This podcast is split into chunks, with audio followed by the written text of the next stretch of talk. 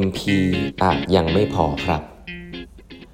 สวัสดีครับ ท่านผู้ฟังทุกท่านยินดีต้อนรับเข้าสู่ 8บรรทัดครึ่งพอดแคสต์สาระดีๆสำหรับคนทำงานที่ไม่ค่อยมีเวลาเช่นคุณครับ อยู่กับผม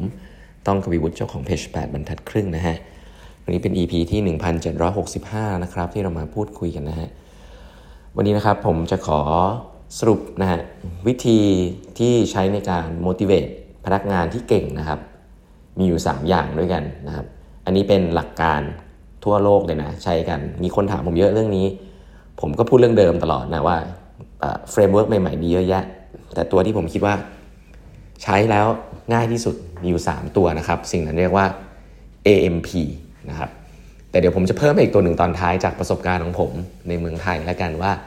สำคัญเช่นเดียวกันในตอนท้ายนะครับ AMP มีอะไรบ้าง ตัวแรกตัว A นะฮะ autonomy ครับ คนเก่งเนี่ย ต้องการอิสระในการทำงานนะครับเขาแค่อยากจะรู้ว่าคุณต้องการอะไร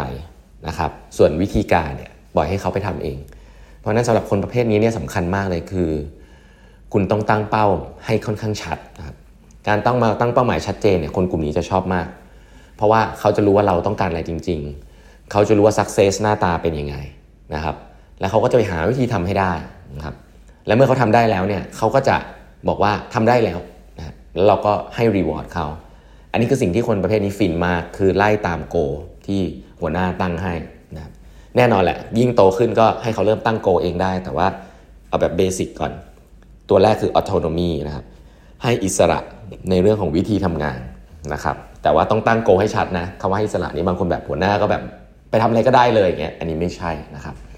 ถ้าเป็นตามหลักการที่หลาย ๆ คนเคยได้ยินเนี่ยเขาเรียกว่า tight loose tight นะครับ ก็คือ tight คือแน่นแน่นในเป้าหมายนะครับ loose ในวิธีการไอ้ตัวนี้แหละที่เรียกว่า autonomy นะครับแล้วก็ tight ในการวัดผลในตอนท้าย เพราะฉะนั้น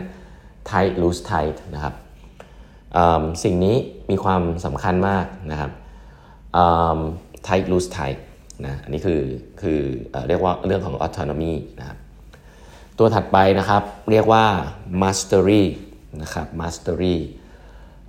ตัว M mastery ก็คือ ทำงานแล้วรู้สึกว่าตัวเองเก่งขึ้น รู้สึกว่าตัวเองเนี่ยก้าวไปข้างหน้านะครับ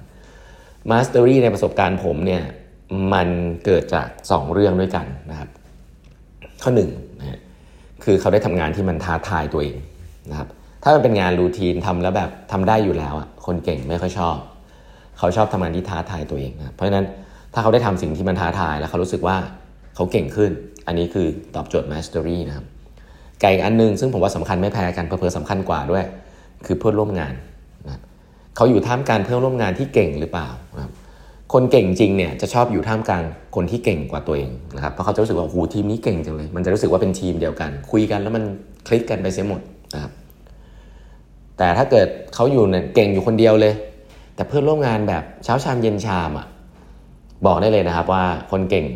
ก็จะเซ็งนะถ้าเก่งจริงเนี่ยเดี๋ยวก็ลาออก นะเพราะว่าเขาทนสภาพนั้นไม่ได้ หรือไม่งั้นเขาก็อาจจะโดน transform กลายเป็นคนที่เช้าชามเย็นชาเหมือนกันนะครับเพราะฉะนั้นตัว M เนี่ย mastery เนี่ยให้คนรู้สึกว่าตัวเองเก่งขึ้นเนี่ยมี 2 ทางนะครับ 1. ต้องทำทั้งคู่แหละจริงหนึ่งให้งานที่ท้าทาย 2. แวดล้อมเขาด้วยคนเก่งแบบเดียวกัน ถามว่าแวดล้อมด้วยคนเก่งแบบเดียวกัน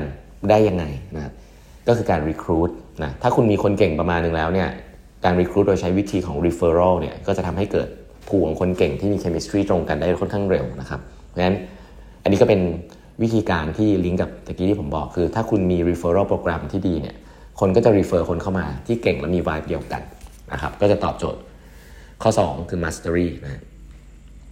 ข้อ3นะฮะข้อ3เนี่ยเป็นเรื่องของ purpose นะครับตัว P นะครับ purpose นะ purpose คือทำแล้วรู้ว่าทำไปทำไม มันมีความหมายอะไร อย่างช่วงนี้ถ้าเกิดเราทำอะไรเกี่ยวกับพวก sustainability สิ่งแวดล้อมสังคมเนี่ยแล้วถ้าทุกๆ คนที่มาทำงานเนี่ยรู้สึกว่าแบบฉันได้มาเพื่อที่จะทำต่อโจทย์งานไม่ใช่แค่ตัวเองไม่ใช่แค่เพื่อเงินนะแต่ฉันบอกได้ว่าฉันมีความภาคภูมิใจว่าฉันทำบริษัทเนี้ยฉันช่วยสังคมยังไง ฉันทำให้ society มันดีขึ้นยังไง ไม่ใช่แค่ว่าทำให้ผู้ถือหุ้นรวยเนี่ยอันนี้จะตอบโจทย์ purpose ของคนนะครับ แล้วก็ หลาย ๆ องค์กร หลาย ๆ องค์กรก็ทำสิ่งเหล่านี้เนาะพยายามสร้าง mission mission ที่มันตอบโจทย์ สังคมนะครับสิ่งนี้เป็นการ attract talent ในรูปแบบหนึ่ง คนมาทุกวันไม่ได้แค่ว่าทำงานเพื่อตอบโจทย์ องค์กร OKR ตัวเอง แต่เขาต้องรู้ภาพใหญ่ว่า องค์กรนั้นมันทำไปเพื่ออะไรนะครับ เพราะว่าง่ายๆ ไม่มีอะไรคนเขาคนเก่ง เขาก็อยากจะมีความภาคภูมิใจเอาออกไปพูดต่อว่าเขาทำงานที่นี่ทำไมมันมี Impact อะไร ช่วยคนไปแล้วเท่าไหร่นู่นนี่นั่นก็เป็นสิ่งที่มีความสำคัญกับคนรุ่นใหม่ที่เก่งๆนะครับเพราะนั้น AMP นะครับยังไงก็ยังช่วยในการที่ให้คนเก่งเนี่ยเขาสามารถ motivate นะครับแต่ผมเสริมให้อีกตัวหนึ่งจากประสบการณ์ในการทำงานกับคนรุ่นใหม่เยอะเอเพิ่มตัว S เข้าไปนะ AMPS นะ S คือ support ครับ คือเขามีอิสระก็จริงนะครับแวดล้อมด้วยคนเก่งก็จริง มี purpose ในการทำงานก็จริง แต่ว่าคนเก่ง ต้องการ support ในหลาย ๆ เรื่องนะครับ อย่างแรกเมื่อเขาเจอปัญหาอะไรในองค์กร ติดนู่นติดนี่เนี่ยคุณต้อง support เขานะครับแก้ปัญหาให้เขาในองค์กรที่เป็นพวก friction ต่าง ๆ process กระบวนการต่าง ๆ การ support ในรูปแบบนั้นเนี่ยผมเรียกว่าเป็นเหมือนรองเท้าวิ่งนะครับก็คือเขากำลังวิ่งเร็วเลยนะ autonomy เร็วเลย คุณไม่ต้องทำอะไรเลยนะ คุณเป็นแค่รองเท้าวิ่งให้เขาเป็นรองเท้าวิ่งชั้นดีเลยทำให้เขาวิ่งไปแล้วเขาไม่เจ็บเพราะวิ่งได้เร็วขึ้นนะครับ เป็นสาย support แบบนั้นเลย รองรองเท้าน้องๆเลยนะครับ อันนั้นดีมาก อันนี้คือในมุมของการลด friction ในองค์กรให้คนทำงานได้ง่ายเขาเรียกว่า support นะก็อีกอันนึง คนเก่งก็ break down ได้ครับ เวลาเจองานยากๆนะครับ ก็ support เขา emotionally ด้วย support emotionally ด้วย ก็คื